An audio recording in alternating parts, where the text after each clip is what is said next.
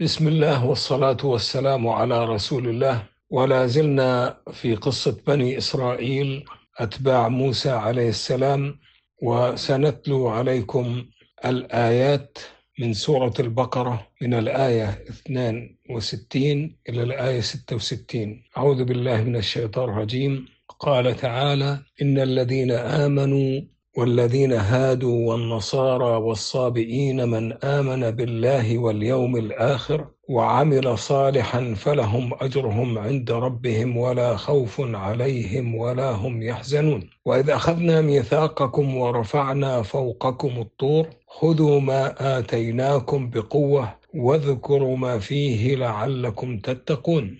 ثم توليتم من بعد ذلك فلولا فضل الله عليكم ورحمته لكنتم من الخاسرين. ولقد علمتم الذين اعتدوا منكم في السبت فقلنا لهم كونوا قردة خاسئين. فجعلناها نكالا لما بين يديها وما خلفها وموعظة للمتقين. سورة البقرة الآيات من آية 62 و 63 و 64 و 65 و 66 ولإستكمال جزء من المشهد من قصة بني إسرائيل أتباع موسى عليه السلام ونتعلم منها الدروس ونستنبط العبر المشمولة في الآيات.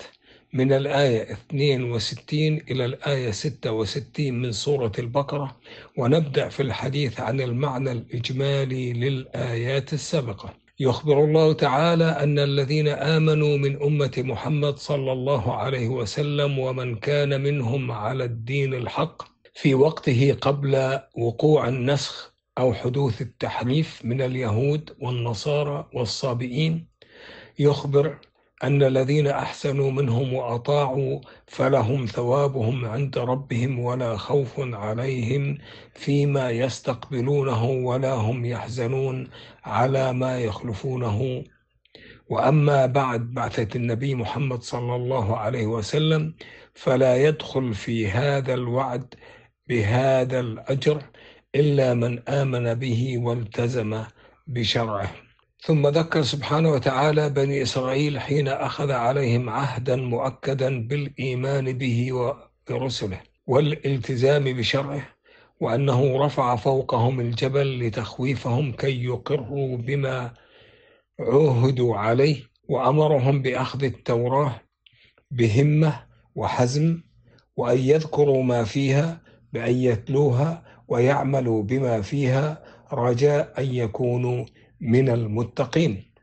ثم أخبر سبحانه وتعالى أنهم نقضوا العهد وأعرضوا عنه فلولا أن أكرمهم الله تعالى فتداركهم بالتوبة لكانوا من الهالكين في الدنيا والآخرة. وقد عرفتم يا معشر اليهود الذين تعدوا حدود الله منكم وتجاوزوا ما أمرهم الله به من ترك صيد البحر يوم السبت فمسخهم الله في صورة قردة حقيرين ذليلين فجعل الله هذه العقوبة رادعة لمن حول الممسوخين وتذكرة للمتقين ليعتبروا بها. وتعلمت من قصة بني إسرائيل ومن قوله تعالى إن الذين آمنوا والذين هادوا والنصارى والصابئين من آمن بالله واليوم الآخر وعمل صالحا فلهم أجرهم عند ربهم ولا خوف عليهم ولا هم يحزنون. الآية 62 من سورة البقرة. وعند تدبر وتأمل هذه الآية وجدنا أنها جاءت في وسط الآيات التي بين آيات ذكر بني إسرائيل بما أنعم الله عليهم إذ بين لهم في هذه الآية أن باب الله مفتوح لهم وأن اللجوء إليه أمر هين عليهم وذلك بأن يؤمنوا ويعملوا الصالحات بعدما تقدم من حكاية سوء مقابلتهم لنعم الله تعالى وما أصابهم من ضرب الذلة والمسكنة ورجوعهم بغضب من الله تعالى عليهم وما في هذا من إفزاع لهم. ويأتي معنى الآية أي أن الله تعالى لما ذكر قبائح بني إسرائيل وذمهم بين, بين طائفة لم يلحقها هذا الذم ولما كان ذكر بني إسرائيل خاصة يوهم اختصاصهم بهذا الفضل ذكر سبحانه حكما عاما يشمل عددا من أتباع الشرائع الأخرى. وتعلمت من الآية السابقة أن المقصود بالذين آمنوا هم أمة محمد صلى الله عليه وسلم لأنهم هم الذين يستحقون الوصف بالإيمان المطلق حيث آمنوا بجميع الكتب والرسل ولكثرة إيمانهم وشدة إيقانهم. وأما الذين هادوا وهم اليهود من أتباع موسى عليه السلام قبل نسخ دينهم وقبل تحريفه والنصارى هم أتباع عيسى عليه السلام قبل نسخ دينهم وقبل تحريفه. وأما الصابئون فهم فرق منها الصابئة الحنفاء الذين بقوا على فطرتهم بتوحيد الله عز وجل وتحريم الظلم والفواحش وغير ذلك من غير تقيد بملة ولا نحلة. ودون أن يحدثوا كفرا. وتعلمت من الآية السابقة أن من أحسن من هذه الأمم السالفة وأطاعه فإن لهم الثواب من عند الله عز وجل ولهم السعادة الأبدية فلا خوف عليهم فيما يستقبلونه ولا هم يحزنون على ما يخلفونه. وتعلمت من الآية السابقة أن هذا الحكم بين هذه الطوائف من حيث هم فإن هذا إخبار عنهم قبل بعثة محمد صلى الله عليه وسلم. فأما بعد بعثة النبي صلى الله عليه وسلم فلا يعد مؤمنا ولا ينال هذا الأجر من لم يؤمن برسالة محمد صلى الله عليه وسلم ولم يعمل بمقتضاها. وتعلمت من قصة بني إسرائيل ومن قوله تعالى وإذ أخذنا ميثاقكم ورفعنا فوقكم الطور بمعنى أي واذكروا حين أخذنا عليكم عهدا مؤكدا بالإيمان به وبرسله والالتزام بشرعه ورفعنا فوقكم الجبل لتخويفكم كي تقروا بما عوهدتم عليه وتعملوا به. وتعلمت من قصة بني إسرائيل ومن قوله تعالى خذوا ما آتيناكم بقوة واذكروا ما فيه لعلكم تتقون بمعنى أي قال الله لهم على لسان رسله موسى وهارون تلقوا التوراة التي أعطيناكم إياها بهمة وحزم وجد ونشاط واذكروا ما فيها بأن تتلوها وتتعلموا ما فيها وتتدبروها وتعملوا بمقتضاها من أجل أن تكونوا من المتقين.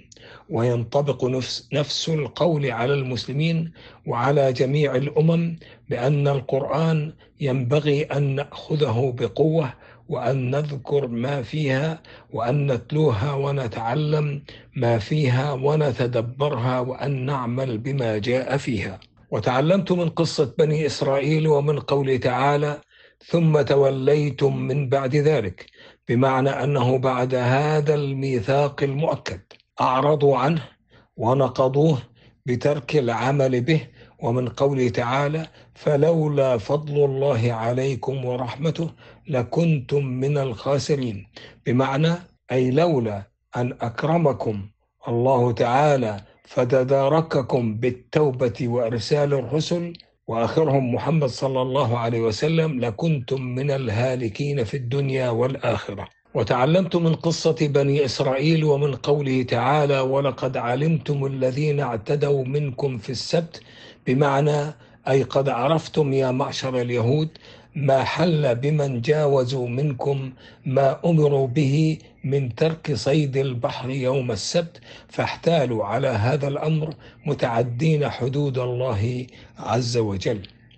وتعلمت من قصة بني إسرائيل ومن قوله تعالى فقلنا لهم كونوا قردة خاسئين بمعنى أي لما فعلوا ذلك.